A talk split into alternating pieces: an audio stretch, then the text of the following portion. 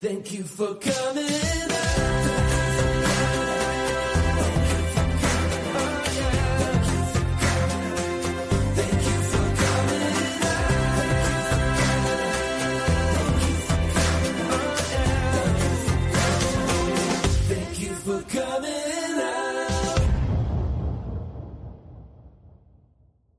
I'm Dubs Weinblatt. My pronouns are they, them, theirs, and I'm so excited and honored to be here with you all tonight to celebrate 5 seasons of the Thank You For Coming Out podcast.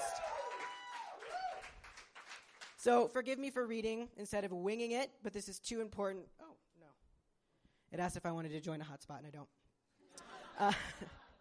I don't know why that was funny, but thank you for laughing. I'm going to be reading this because this is too important for me to improvise, and I don't have the bandwidth to memorize anything. Anyway, so I spent a lot of yesterday and today trying to figure out what I wanted to say tonight, and honestly, there are no words to sufficiently convey all that I'm holding. This past week has been challenging, to say the very least. My heart breaks for the innocent Israeli and Palestinian lives we lost in needless violence. My heart breaks for all of the missed opportunities of connection and humanity. And this pain only builds on the pain of being a queer and trans person living in the United States, where there are literally hundreds of bills whose mission it is to take away our autonomy, our humanity, our dignity, and our freedom. I can't help but see a common thread between what's happening in Israel and Palestine and what's happening here in the States: dehumanization. I don't have any answers. I wish that I did, but I don't. What I do know are these two things. No matter the task, always lead with love, and we must never stop sharing our stories. Our stories, which show our humanity, are the keys to building bridges that will change the world. Jonathan Larson wrote in Rent, "The opposite of war isn't peace, it's creation." I know firsthand the power of creating spaces of joy and connection and community.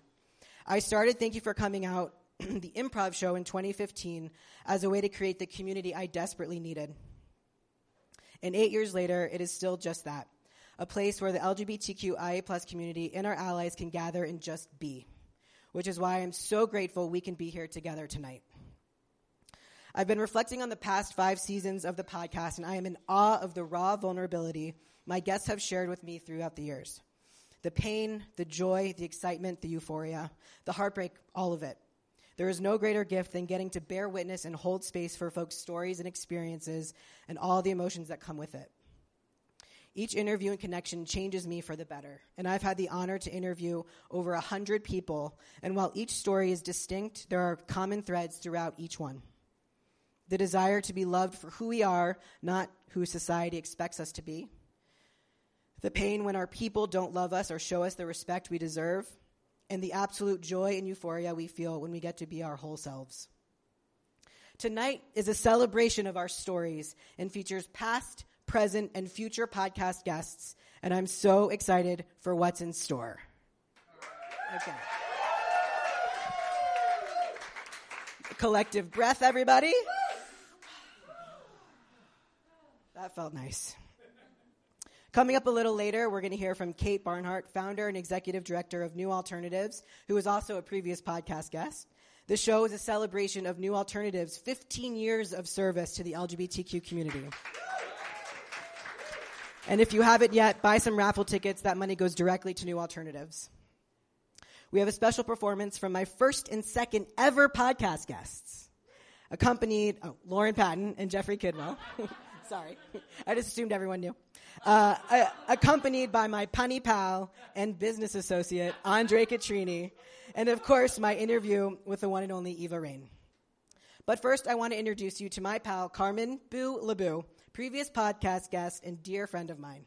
Boo is one of those incredible people who truly lives their values, and it is such an honor to get to be their friend.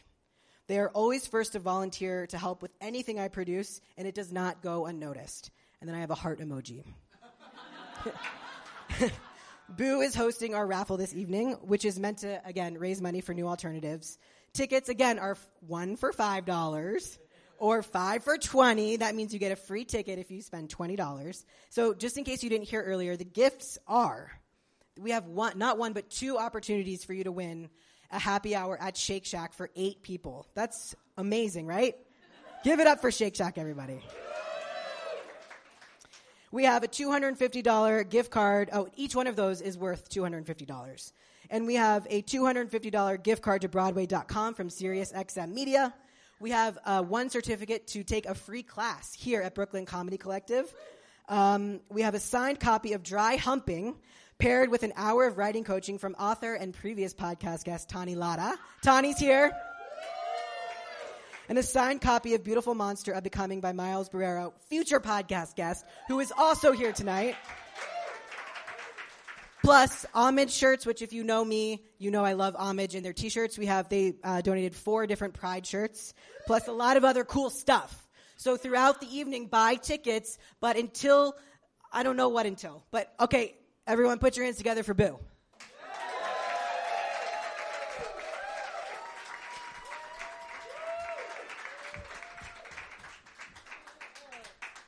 I love this human so much. Thank you so much for being here. I'm going to do a little trivia. Who feels good at this? You raised your hand. I saw through the corner of my eye. So let me get out one of my little fancy note cards. You do win a prize if you get it, okay? You have a partner? Okay. No, you know what? This is a good one to start with. Which of the following are useful resources for the LGBTQIA community? A, Lambda Legal. B, The Trevor Project. C, Sylvia Rivera Law Project. D, New Alternatives. Or E, all of the above. Yeah! And guess what? You win a raffle ticket and some crystals. Woo! Here you go. Woo! Yes. All right. Do I have one more volunteer? You. You're funny. No. You. Yes. Yes. I know you're funny. Okay. This is a fun one. Who is Chrishell Strauss's spouse on Netflix's Selling Sunset? It's really hard. A, Fletcher. B, Justin Hartley. C, Jenna Lyons. Or D, G-Flip. Is it D? What's your answer? D. Very good. Thank you. Okay. More opportunities later. Also, this QR code takes you directly to our fundraising page for New Alternatives. So what you do is you open up your camera and you push a little yellow thing, and then it takes you to the website. Got it? Okay. I am so excited and honored to have the opportunity to interview our guest here tonight. Oh, okay, it's down there. Eva Reign is a Brooklyn-based actress, writer, and artist from St. Louis, Missouri. Known for her work as a correspondent on the Vice show Transnational, Eva won a Peabody Award and a GLAAD Media Award for her work on the show. Eva made her feature film debut as the star of Billy Porter's film Anything's Possible from MGM's Orion Pictures. It is currently available on Amazon Prime. The film won the 2023 GLAAD Award for Outstanding Film Streaming or TV. Up next, Eva will be seen in a supporting role in the Amazon Freevee series Clean Slate. The series is executive produced by Laverne Cox. She previously worked at the Condé Nast LGBTQ platform Them as assistant editor before going on to launch her own column at the platform In Bloom, the Life column with Eva Reign. This column focused on the beauty and strength of the Black trans community. Her other writing has appeared in Vogue, The Cut, Birdie, I hope I said that right, Paper, and High Snobbity. Eva, welcome.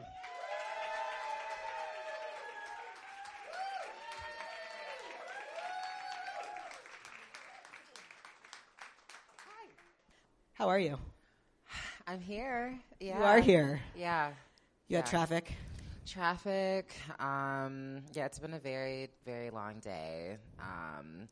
I was waiting for a long time for my hairdresser to finish doing all of this.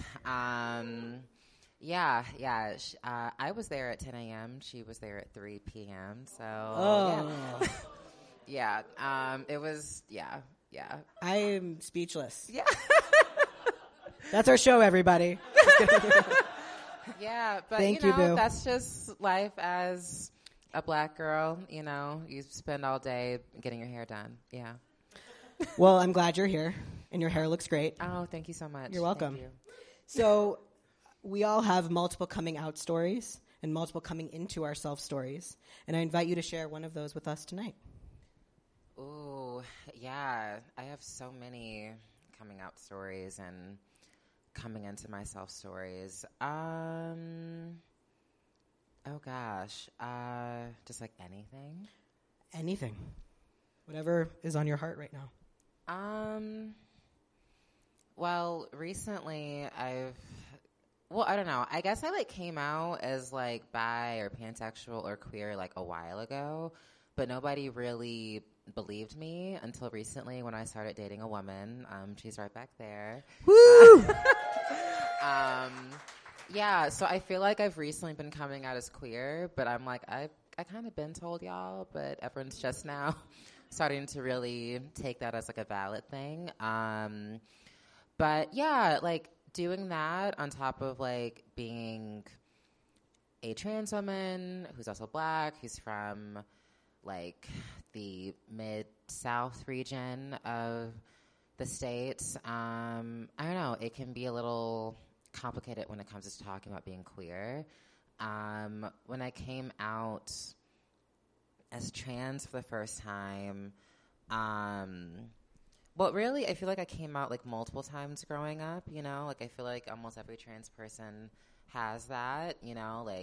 When you're a little kid, and everyone's you're a boy, and you're no, I'm not, you know?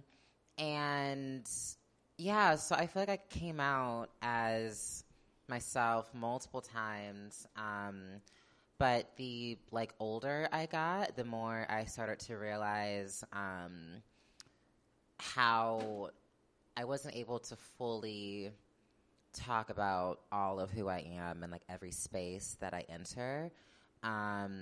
So you know, when I was 14, I came out to my school as gay.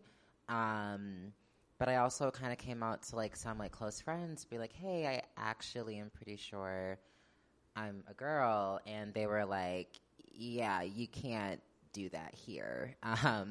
You know, we were in a suburb of the city in southern Illinois, and it's definitely a red county and just not the place for anyone who's quote unquote different, you know. And yeah, you know, really up until I moved to New York and even a bit after, I received a lot of threats. For being queer, for being trans, and that kind of stifled my coming out process. So yeah, coming out is something that I have been thinking a lot about lately. You know, I'm a newly minted resident of what I call Sapphic City, and I love it. And it's, you know, it's interesting because I'm wow, I came out when I was 4. I came out when I was 14. I came out when I was in my 20s, well, early 20s. I'm still in my 20s.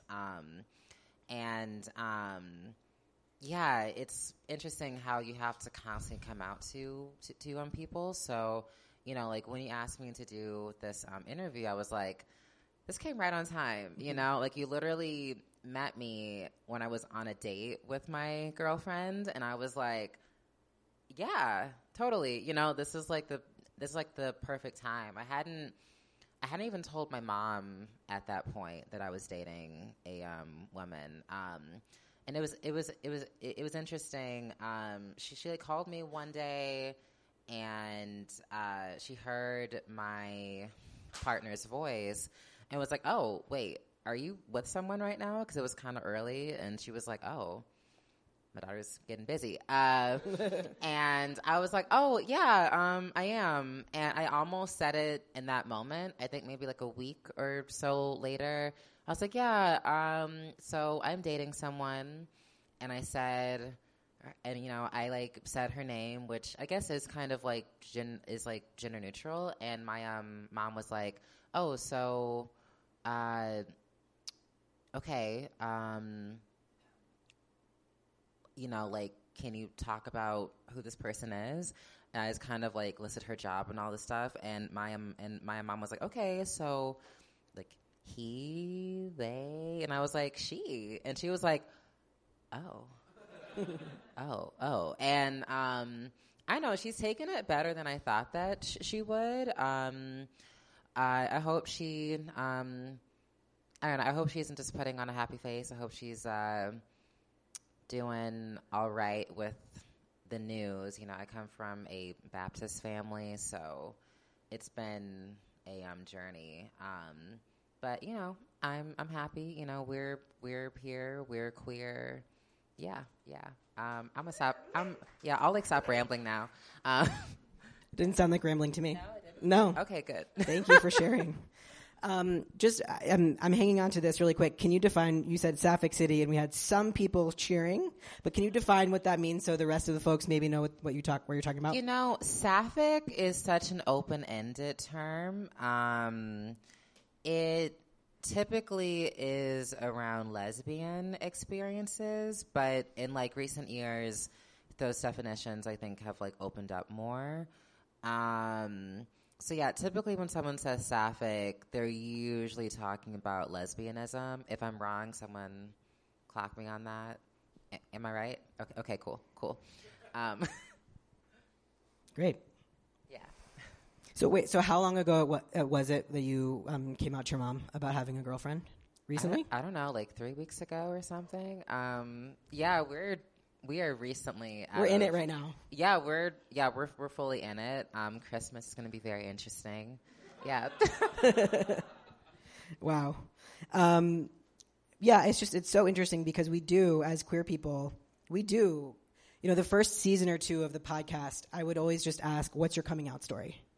And then through interviews, I realized that the actual question should be what it is now, which is we have so many coming out stories and coming into ourselves stories. And so I want to kind of dig back to what you were saying earlier about when you were younger and people would tell you you were a gender that you knew you weren't. Like, how did that land for you, and what did that feel like, and how did you kind of reconcile that? Ooh. We're having a therapy session right now. All right. How did I reconcile with that? I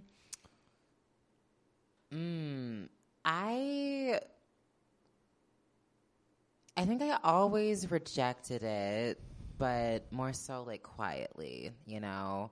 How it landed with me was for like a long time, I was like, I feel like God made a mistake. You know, and I was like, you know, I would have dreams of like being like my proper gender and like all this stuff. And yeah, I mean, it was interesting. Like there were times where, I would be hanging out with like a bunch of my friends. Let's say I'm like in like middle school. And maybe we're being loud in like the like hallways or something. Right. The principal would walk out and be like, girls, please quiet down. Oh, well, girls and you. And it was those, and like, it was kind of one of those things where like, it happened constantly that it solely became like a joke, right? And, you know, everyone would just kind of like laugh at it. But me, I was like, no, I think you had it right the first time, you know? Like, you can group me in with everyone else. And yeah, I felt that way for a long, long time. But yeah, I was constantly, I guess, like being chastised over my gender expression and like all these things. You know, even when I, yeah, like even when I would try to tell people that I was like a little gay boy, other gay guys would look at me and they'd be like, no, you're a woman. Like, you're not, you know, like you're not one of us. Like it's giving woman. And I'm like, yeah, you're right. It is. You know, like once I got to be like a little, like just like a little bit older, and I wasn't, you know, I wasn't in like the same, like area. That was when I started to feel just like a bit more freedom. You know, I was still in like Missouri, so I didn't feel safe, but I kind of reached a point where I was like, well, there's really, I call it like sort of like a false veil of safety, right? Like people say if you embrace every part of who you are, that people will have a big problem with it. Well, the thing is, like, I'm having a problem with not embracing all of that, right? Like that is not making me feel safe within my own skin. And I think a lot of people, a lot of queer people, a lot of trans people, a lot of trans women, a lot of black trans women, we all kind of reach a point where we're like, I don't really care what anyone else has to say at this point. I want to look in the mirror and I want to be happy with me. It doesn't matter what anyone else says, you know? And that was what I spent, like, so many years just kind of, like, working up to that strength of being, like, I don't care anymore.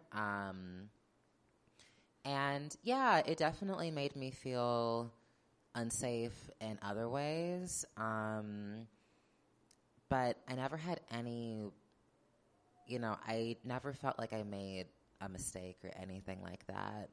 I was just like, you know, the rest of the world is definitely just trying to catch up, you know.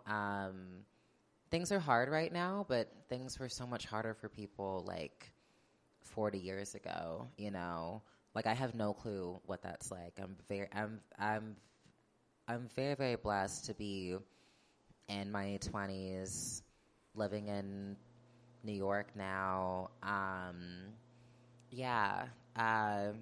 But yeah, when people would try to tell me that I wasn't who I knew I was, I just could never fully take that in. Yeah. Yeah, I'm thinking about I'm thinking about everything you just said, but specifically this idea of, you know, am I a mistake? I thought about that a lot, like towards the beginning of coming into who I am as a trans person, and had a really hard time reconciling. Like, if I'm Jewish, and there's this idea called B'Tselem Elohim, like in the image of the divine.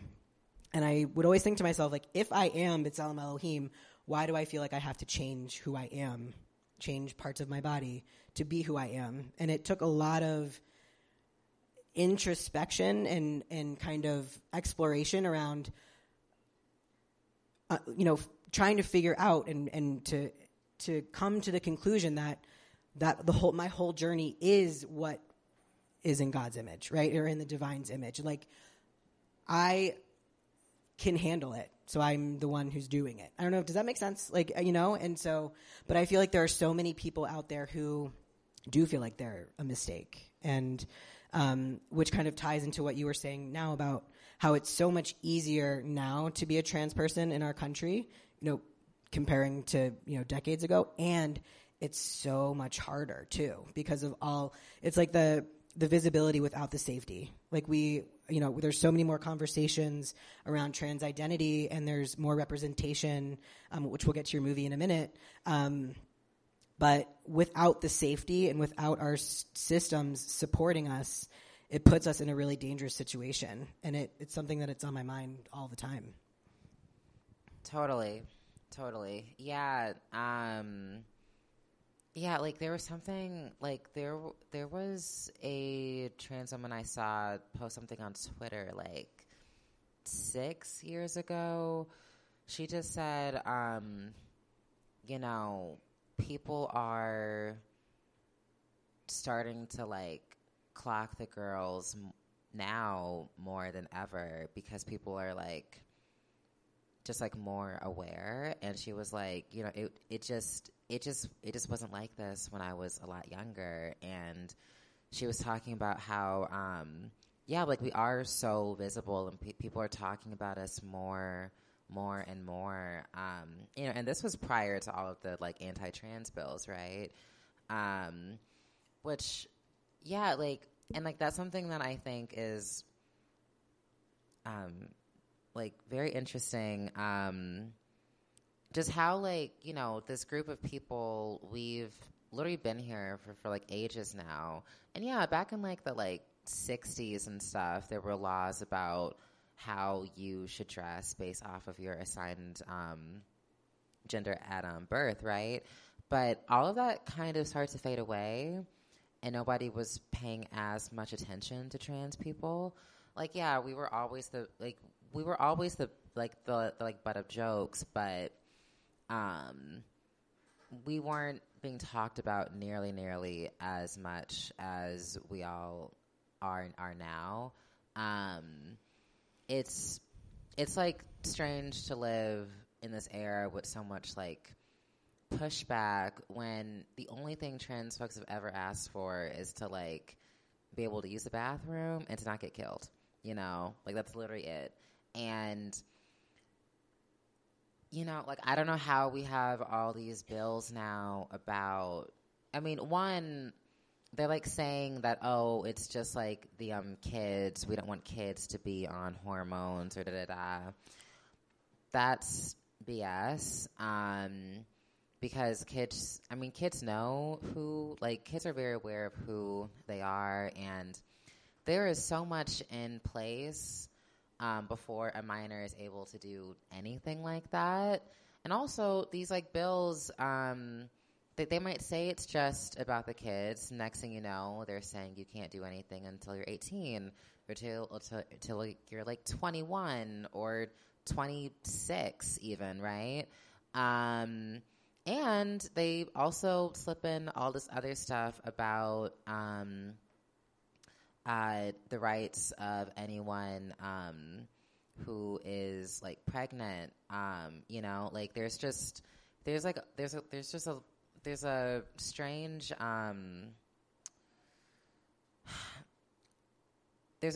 plot that's being worked up, right? And I don't know how such a small group of people that make up like less than 1% of the country are now one of the most hot button topics, you know? But also that also makes us the like, you know, the easiest target, because most of us are just trying to live our lives. We're not people who, you know, like most of us are not people who have the tools to constantly like advocate on a like major stage, because most people in general don't have those tools. Even people in the spotlight. Yeah, just rambling, but yeah. No, again, not rambling. You're making a lot of sense. Yeah, I mean, we are the topic of conversation a lot of the time, all based on disinformation, and it's painful to be part of, you know, bearing witness to those conversations. So I think a lot of times, too, those conversations they focus on kind of like the trauma of what it is to be trans and all of like the negative aspects of it. And so I want us to like kind of switch gears and focus on joy, like focus on what it is to be trans and joyful. And, I want to talk about the movie that you were in, Anything's Possible, which was, Billy Porter's directorial debut, a coming of age story.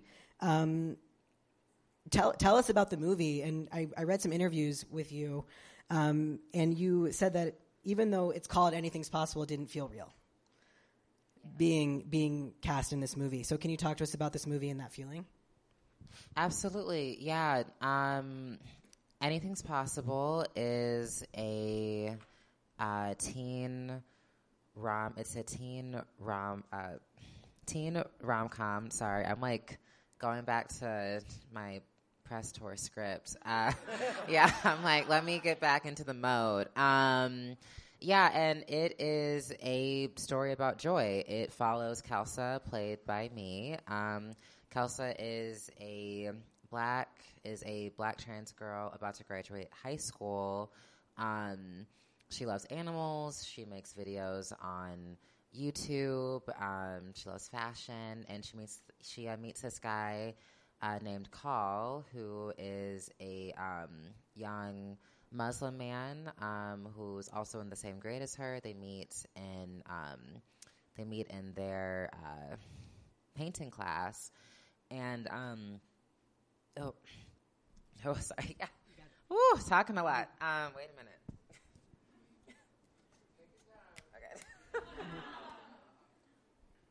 Kelsa means brave, just so everybody knows. Kelsa means brave. Felt important. Yeah, yeah. That is one of the plot points of the film. I'm pretty sure Kelsa's it's an Irish or a Celtic name. I could be wrong. Yeah, no one Google that in case I'm wrong. I don't want to know. But, yeah, Kelsa, yeah, like, she is she's a very happy girl. You know, this isn't a story that talks about, like, trauma and all these things. Sure, there's drama in it, but I wouldn't say that there's trauma. And, yeah, she meets Call. They both start to have crushes on each other, and them dating kind of causes a ruckus at their school, right? Because everyone's like, oh, like, Call's dating a trans girl. Does that make him gay? Like, what does that mean? And yeah, it was a really, really fun film to shoot. We shot in Billy's hometown of Pittsburgh. If anyone's ever been to Pittsburgh, yeah, yeah. Pittsburgh is really, really cute. Sadly, I didn't get to see much of it because this was like freshly after we were all even just like starting to get vaccinated, so literally like everything would like be closed by like 4. I wouldn't leave set till like 9. I just ate a lot of wings every night. Yeah, and then I had to be up by like 3 to go back to set. But yeah, that was my first film ever. I had done a web show before. I did a couple of like indie things, but with like all of that, I was only on set for maybe like a day versus being like the star and something from like MGM and Amazon. I was like, wait a minute, how'd I get here? I was like, damn, this is really wild. It was awesome, but it all happened really fast. Like, I spent months in callbacks. Like, we started to audition in, like, January. I got cast the day after Pride in June, and I had to fly out, next day. So I was like, oh, I got it. And they're like, yeah, we want you to come out, like, right now. And I was like, see you tomorrow. Huh? I was like, see you tomorrow. No, literally, I was like, the fuck? Like, I was like, how am I going to do this? So yeah, it was such a rush. But I had a lot of fun. I learned so much, like acting is something I've wanted to do, really my whole life. I had a lot of like speech problems growing up, and acting is how I started to like overcome all of that. I had a horrible stutter. I still stutter at times, but I just have like tricks for it now. And yeah, it was just, I don't know, it happened really fast. Like, we shot that in 25 days. Wow. So yeah. I don't know anything about this, but how long is it? 25 is quick? That's very quick. Usually you have like a few months to film a feature film. Oh, that checks out. Yeah. Well. We had 25 days. Yeah. Yeah. Well, that is very quick then. Yeah. If you all haven't watched it, highly recommend. It's a really incredible movie. I pulled a line from it that I wanted to talk about because you also kind of mentioned it earlier, which is the existential despair of not being known or being known and being rejected. Yeah. That's deep. It's just deep. No, Kelsa's a deep ass bitch, you know? I was like reading her like a monologue, so I was like, you're 17? Damn. Yeah, in that, Kelsa was talking about going to college and whether or not she wanted to be stealth. And for anyone who doesn't know, stealth is when a trans person doesn't talk about being trans. They just say, you know, okay, for instance, I'm a trans woman. If I was stealth, I would tell everyone that I was a cis woman, right? So Kelsa was wondering, should I go to college and have like more of the same struggles and strife that I'm having now, or should I just kind of be quiet about it, right? And that is something that a lot of trans people do think about, you know? When I was coming out, a lot of people told me that I should be stealth. I was told that multiple times. I had family who said that, like, yeah, we just won't tell anybody. And I was like, no, I don't think that's what I want to do. There was a point in time where I thought about it. So, you know, obviously when I was playing that scene, I could easily relate to what she was talking about. And, you know, Billy and I would have a lot of talks about what this like script meant, what every monologue meant, things to keep, things to cut, you know.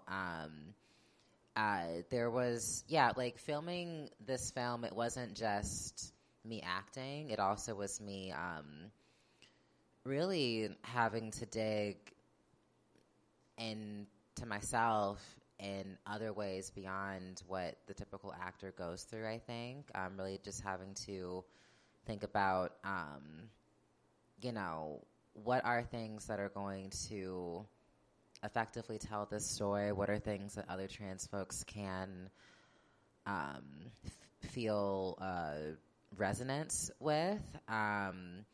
And yeah, I think that also kind of made the process just like a little bit more stressful because I was like, oh my God, this is my first movie. And we're also kind of like educating the world, you know? But you can only do so much with any piece of art. Like, no one will walk away from any piece of content knowing everything about trans people. That line, that was something that I really was sitting with when I was reading the script. Because I think that line was even in like the very first draft that I read, I want to say. The script changed a lot throughout the filming process.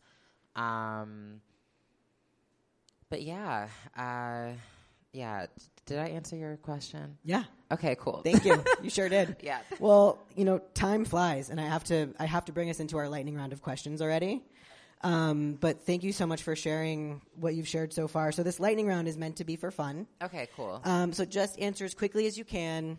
You can also pass. I'll try. Yeah. You know, I have four planets in Gemini. So, you know, I'm sure you all know that I'm a bitch who can't shut up. But yeah, I'll try. Okay. What's the name of your superhero alter ego? I'm such a comic fan. I should know this. My superhero alter ego. Mm-hmm. It doesn't have to be something that already exists. It could be whatever. I've never even thought about that. that's the point of this game. I know. But like, what the fuck? Oh my God. No, literally, like, I have like 1,000 comic books at my apartment. I've never thought about my own alter ego.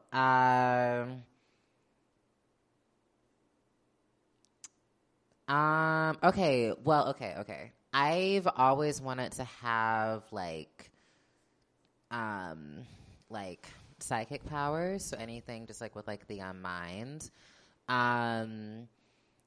And yeah, I would love to be able to like pick up objects with like my mind, to like read minds, to send messages through people's minds. You know, even like there's like that one character in Guardians of the Galaxy. She can change how like everyone feels just by touching them, right?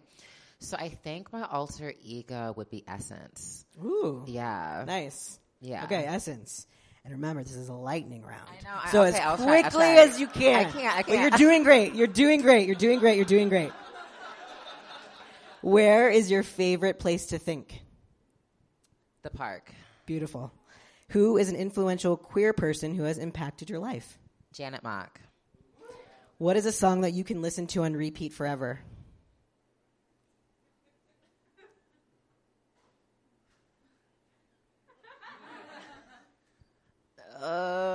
Lightning round. A song I can listen to on repeat forever. I would say Summer Renaissance by Beyonce. Yeah. Amazing. A lot of states have proposed don't say gay bills. So how do you say gay? That's gay. So literal. I love it. Where do you find joy?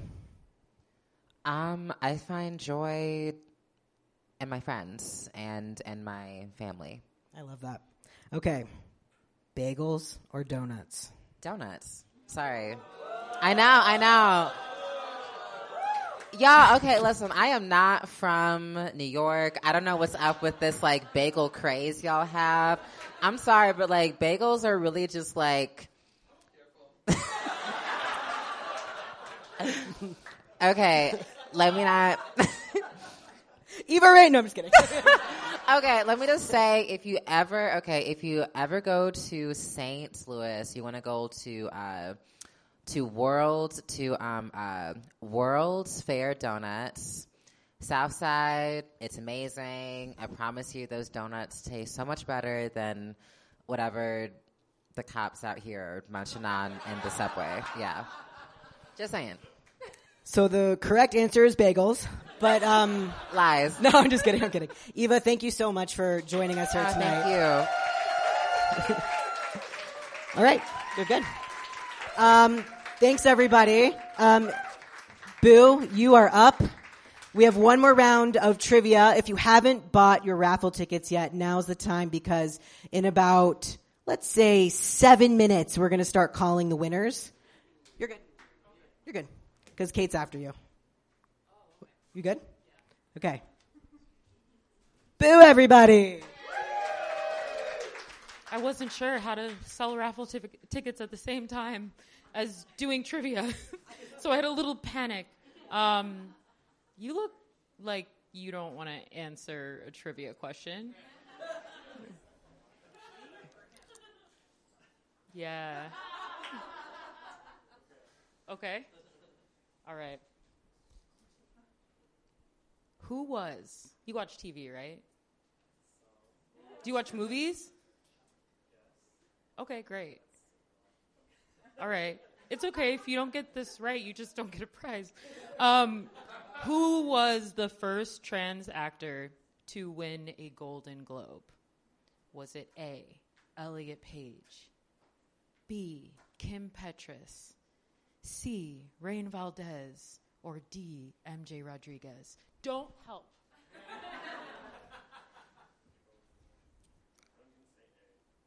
Elliot Page. I'm sorry. That is incorrect. Okay, that's next time. All right. Oh, hello. Do you know the answer? Oh, all right. Yeah, hands raised. That's right. I can't see you, but I have a prize for you. All right. Oh, yay. Hi. You have a leather jacket on? Yeah. Great. Are you ready? What was the first state in the United States to officially allow same-sex marriages? Wow. Yeah. Very good. Very good. Thank you. All right. Hi, Stripes. The Stonewall Uprising in New York City, led by Marsha P. Johnson and Sylvia Rivera, that's right, occurred in June of what year?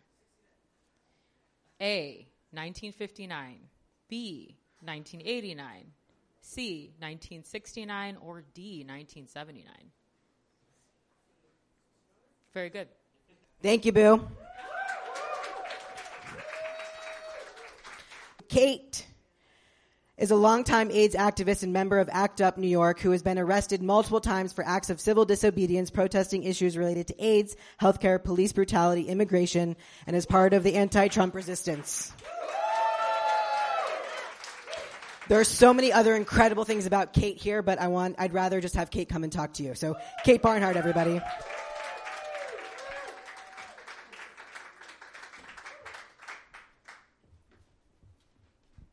All right, luckily Dubs and I are about the same height, so I don't have to fuss around with the microphone. So welcome, everyone. We're very glad you're able to be here. This year is pretty important to us. This is 15 years of serving homeless LGBT youth in New York City, which is pretty impressive considering that we started with literally nothing.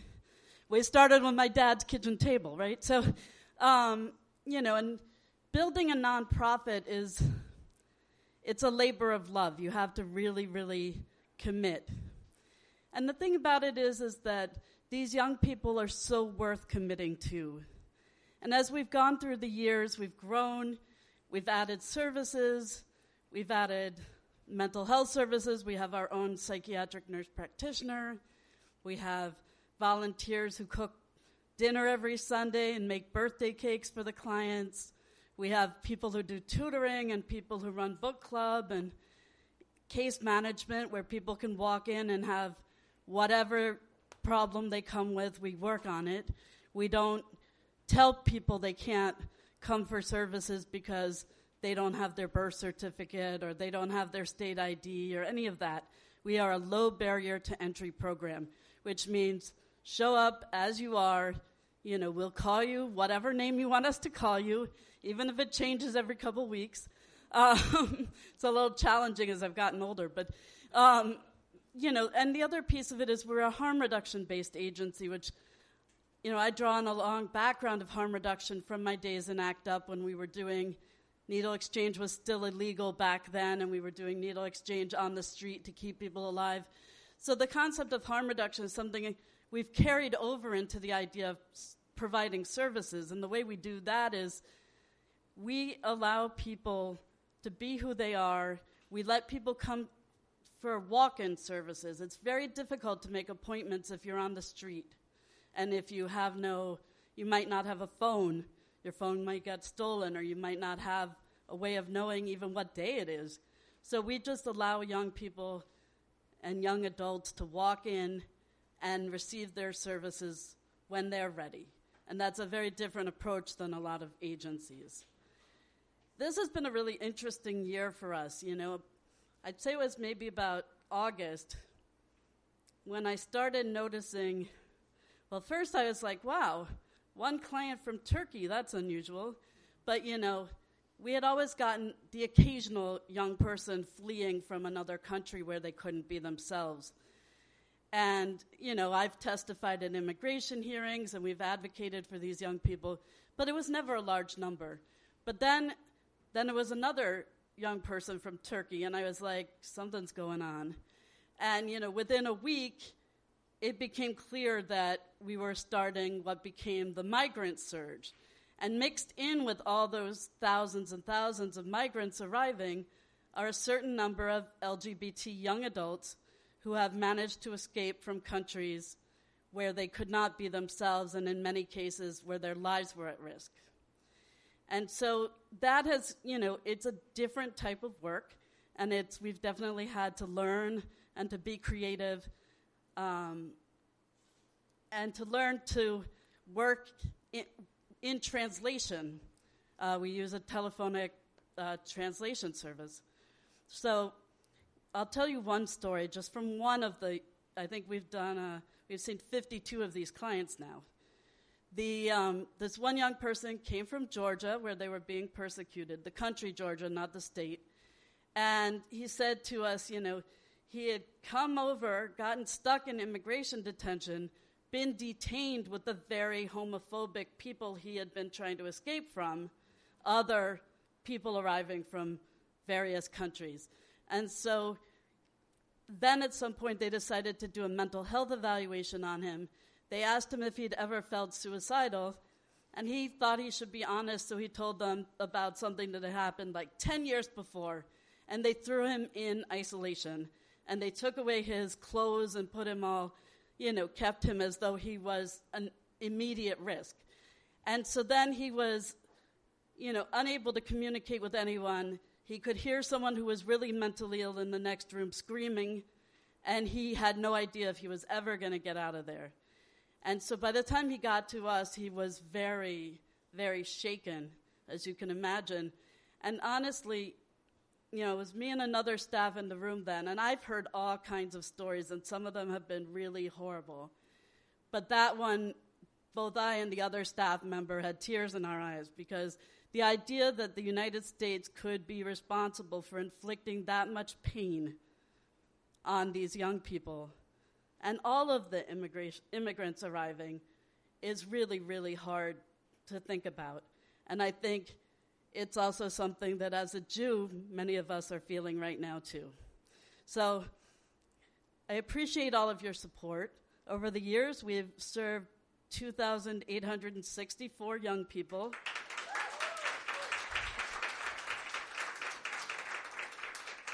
And we plan to keep on going.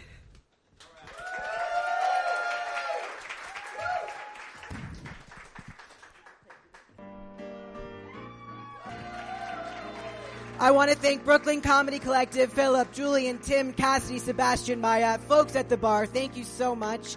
Gay City News, especially Bobby, who goes above and beyond always to make this thing run. I want to thank Kate and Grant and all the folks at New Alternatives, our raffle sponsors, Shake Shack, SiriusXM, BCC, Tani, and Miles, and Homage. Our guests tonight, Jason, and Boo, and Eva, and Lauren, and Andre. Boo and Eva, if you want to come join us back on stage. Of course, I want to thank you, the TIFCO community. Thank you for coming out. Thank you for coming.